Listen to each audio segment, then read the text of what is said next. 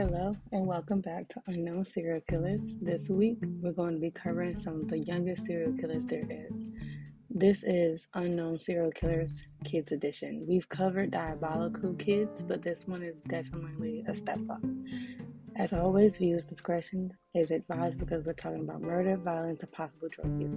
Let's jump right into it because we have a two for one special.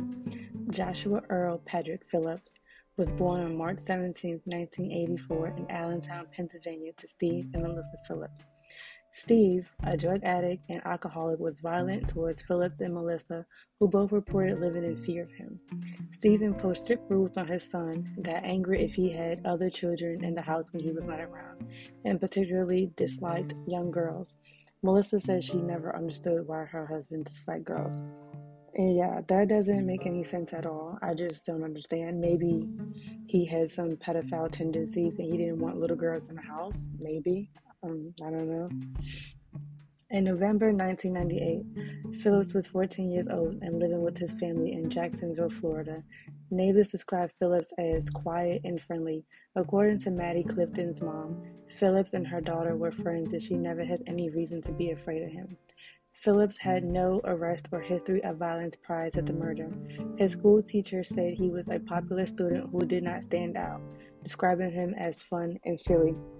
According to Phillips, on November 3, 1998, he was home alone when Maddie Clifton, who lived across the road from the Phillips, came to his house asking him to come outside and play baseball. Phillips agreed, even though he was not allowed to have friends over while his parents were not home. As the two were playing baseball, Phillips accidentally hit the ball into Clifton's eye, causing her to bleed, cry, and scream. Phillips panicked, knowing his father Steve would be home soon and fearing his reaction. Okay, so before all of this, he could have easily went to her house and told her mom or her parents or whoever was home at the time watching her that they were playing baseball and he accidentally hit her in the eye all the other stuff that comes after this wasn't even necessary at all. Phillips dragged Clifton into his house, saying that the clothing came off Clifton's lower body as he did so. He hit her with the baseball bat to stop her from screaming before putting her under the base of his bed. When Steve returned home, Phillips interacted with him for a period of time before returning to his room.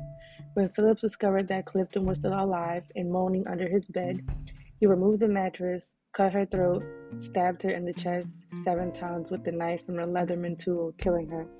See, everything else that came after hitting her in the eye could have easily been solved. None of this didn't really have to happen because now it's a whole much bigger situation than it already was. Clifton's disappearance was reported around 5 o'clock p.m. that day. Police and volunteers searched for Clifton for six days Phillips participated in the search.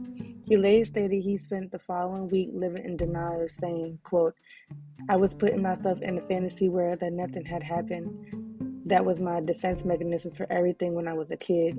I never made the decision to ignore it. I just did, end quote.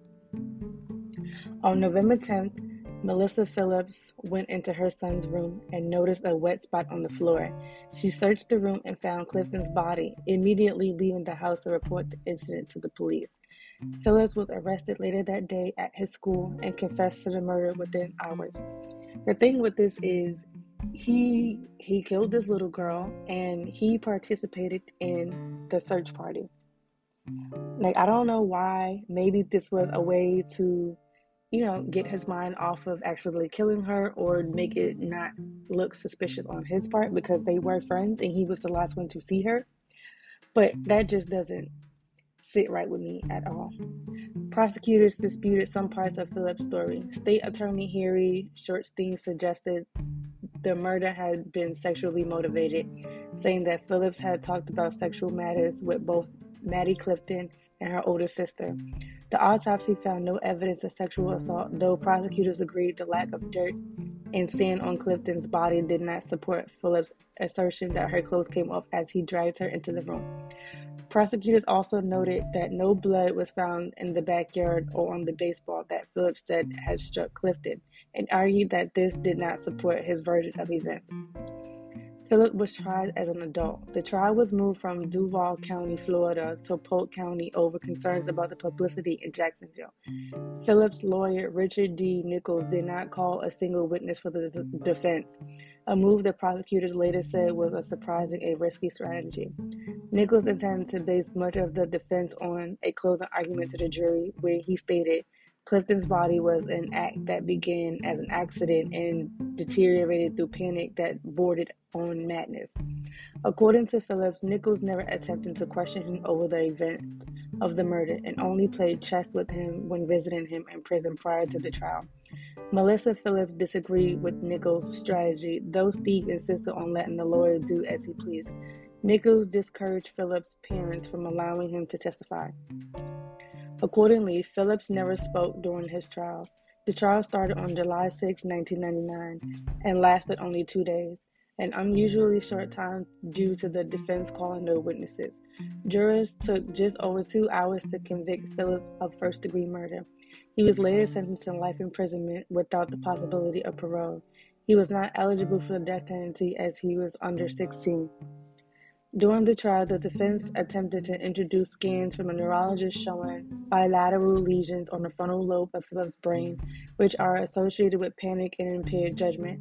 While the prosecution wanted to discuss evidence Phillips had looked at pornography on his computer, the judge, however, ruled both pieces of evidence inadmissible.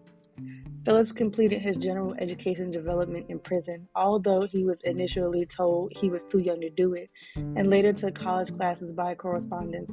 Phillips worked as a paralegal in prison, assisting other inmates with their appeal, and also worked as a tutor for inmates. He also plays guitar in the band and participates in Christian religion services and yoga. During his 2017 appeal, the prosecution acknowledged that Phillips has been a model prisoner. As of 2008, Phillips declined to write a letter of apology to Clifton's family, saying they deserve an apology from him in person, as they would not be able to see his seniority in the letter. Clifton's mother subsequently stated she had no interest in talking to Phillips. As of 2021, Phillips is in prison by the Taylor Annex. So here's one thing that I want to say about this case. It really is confusing, and like to this day, they really don't know what happened. Obviously, he didn't sexually assault her. There was no signs of it, but it said that there was no blood on the baseball on the baseball bat or whatever there was that he hit her with. There was no signs of that, so that really like you know makes things a little bit more hard, I guess, to figure out. All right, let's move on to part two. David Broom was born on October 3, 1974, in Cascade Township, Minnesota. In the early evening of February 18, 1988, Olmsted County Sheriff's deputies discovered the bodies of Bernard, 43, Paulette, 42, Diane, 13, and Richard, 11, Broom, and the Broom family home. Missing from the home were the two oldest sons, David, 16, and Joe, 18. The police had been notified by the administration of David's school that students had reported hearing a rumor that David had informed other students that he had killed his family that morning. All four individuals had sustained numerous gashes in the head and upper body.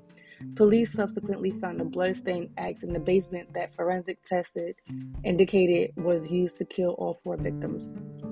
Immediately after the discovery, the police was concerned that David might be the victim of an abduction, but a friend of David's informed the police that David himself told her that he killed his family and testified to the discussion in the subsequent trial. She told jurors at the trial that Broom stopped her on the morning of February 18, 1988, as she was going to school and convinced her to skip school with him. He then detailed how he killed his parents, brother, and sister. He said he hit his dad with an axe. He kept hitting his dad, and his dad kept on getting up. The girl said Broom told her he'd gotten into an argument with his father at about 11:30 p.m. the previous night, and that he then stayed up until about 3 a.m. She indicated that Broom detailed the crime, saying that he went to his parents' room, first killing his father. Then he hit his mother and went to his brother's room. Then he saw his sister standing over their mother in the upstairs hallway, at which point he attacked them both. Broom was captured on February 19, 1988, while using a payphone near the local post office. His case was initially referred to the juvenile court system because his age at the time of the crime was 16, but was eventually sent to adult judicial system based on the severity of the crime. As Broom's defense claim was insanity, mental illness was a factor in the trial, and much media and legal focus was placed on Minnesota's use of the McKnight rules in detaining if Broom was legally insane at the time of the crime. On October 16, 1989, Broom was convicted of first degree murder and was given three consecutive life sentences. He is mm-hmm. currently housed at the Minnesota Correctional Facility in Stillwater. And his reasoning for killing his parents was parents disliked the music he was listening to and the chores they made him do. That was his reasoning for killing his parents because his parents didn't like the music that he listened to and they wanted him to do chores. Now, hypothetically speaking, if that's the case, all the kids out in the world would want to kill their parents because of the music they listened to and the chores they didn't want to do. There really wasn't no reason to kill his parents because of that. I mean, teenagers are teenagers. Um, parents get upset with the stuff that they do or listen to and things like that. So that really wasn't much of a motive. I feel like he just wanted to do it. But thank you guys for tuning in and listening to another episode of Unknown Serial Killers. Um we hope I hope that you enjoyed this episode. Please join me again next week for more unknown serial killers. As I always tell you guys, be nice to people. You never know who they kill. See you guys next week. Bye.